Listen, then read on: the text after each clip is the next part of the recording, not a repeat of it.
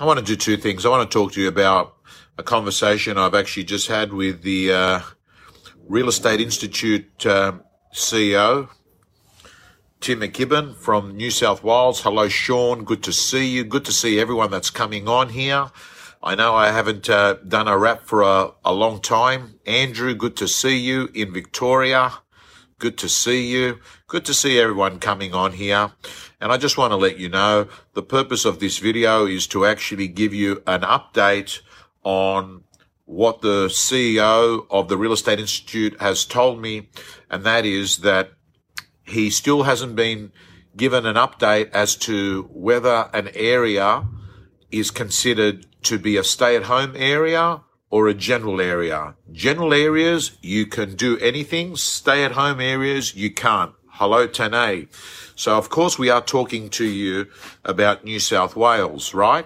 So what we clearly know, and, and it appears the likely thing is that open for inspections and on-site auctions will be allowed as of Monday if you are in a general area. If you're in a stay-at-home area, you are going to have restrictions. So what we don't know is the answer to what's general and what's stay at home. But I want to put that aside.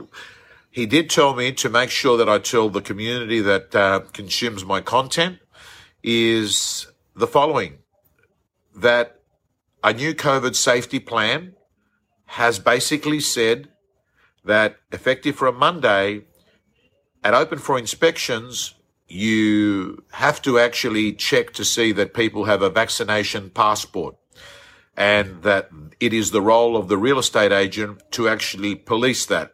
I'm going to make that clear again. So in yesterday's video, that information wasn't at hand. A decision has been made since then, which is contrary to the public health order, and that is that the COVID safety plan for a real estate agent says that they must ensure, they must ensure that uh, people that enter and open for inspection are fully vaccinated. Phone call was coming through there. That will be very interesting because it's going to mean real estate agents are going to become the policemen at the door.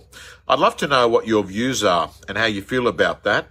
Also, in addition to that, guys and girls, I thought I'm not going to take a lot of time on this video. Also, I thought I'd take a, a short uh, uh, message to let you know that, um, yes, Lisa, that is correct Okay. So I can see, you know, you are going to get some people that are going to get very angry and agitated. And all I'll say is, hey, don't shoot the messenger.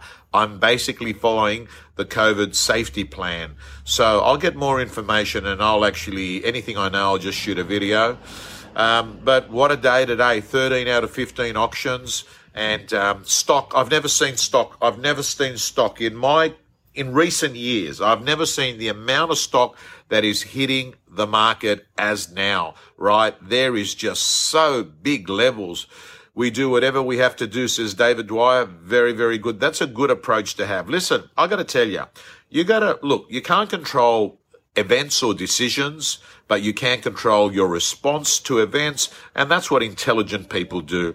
They participate in the solution and they move forward um, and they spend their time trying to actually uh, get listings and sales and not sitting there whinging about everything. Remember what I said? In life, whingers, watchers, and winners. And what I like to do is to teach people to be self-reliant and be winners.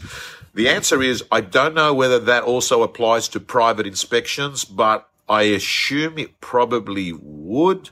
I assume it probably would, but I could be wrong, but Tim McKibben's words are that the COVID safety plan for real estate says that they must ensure that people that are inspecting a property through opens, hello, Paula Bassi, good to see you, have been vaccinated. So work on your dialogue, particularly for people that object. And I'll work on it as well and I'll share some content. I just need to think that one through. Great day of auctions, but I've got to tell you, my friends, there's a lot of stock coming on the market. I would suggest that there is a strong possibility that APRA, which reduces the borrowing capacity of buyers by 5%, will probably impact the first home buyer market. I have already had real estate agents that operate the first home buyer markets tell me it has come up today in discussions. I'd like you to tell me whether today you had buyers at all bring up the APRA restrictions and whether that is going to affect the borrowing capacity of the buyers that you deal with in your marketplace. I would love to know that. But apart from that, gang, I'm going to let you go. I'm going to get you to enjoy your Saturday evening. And uh, for those of you that are getting uh, uh, that means agents need to be double vax. George Agostino, I don't know the answer to that. I don't know the answer to that. What I do know is that the people inspecting the property have to. Um, so yes, Lisa says tons of discussions. Buyers are making de- decisions faster than before, says Tanae Jane. Um, love to know your comments about your marketplace at the moment because, you know, we have had a little bit of negative press and we have had, um, uh, a lot more stock come on the market, which changes the absorption of the market. I mean, there's still so many buyers. The results today was quite extraordinary in real estate in Sydney. Big results still, but there's always a lag, isn't there?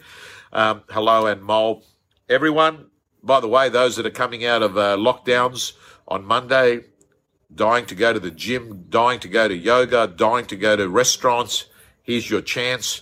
But let me tell you, there's been a few positive things that have come out of this lockdown. Many of you have found your family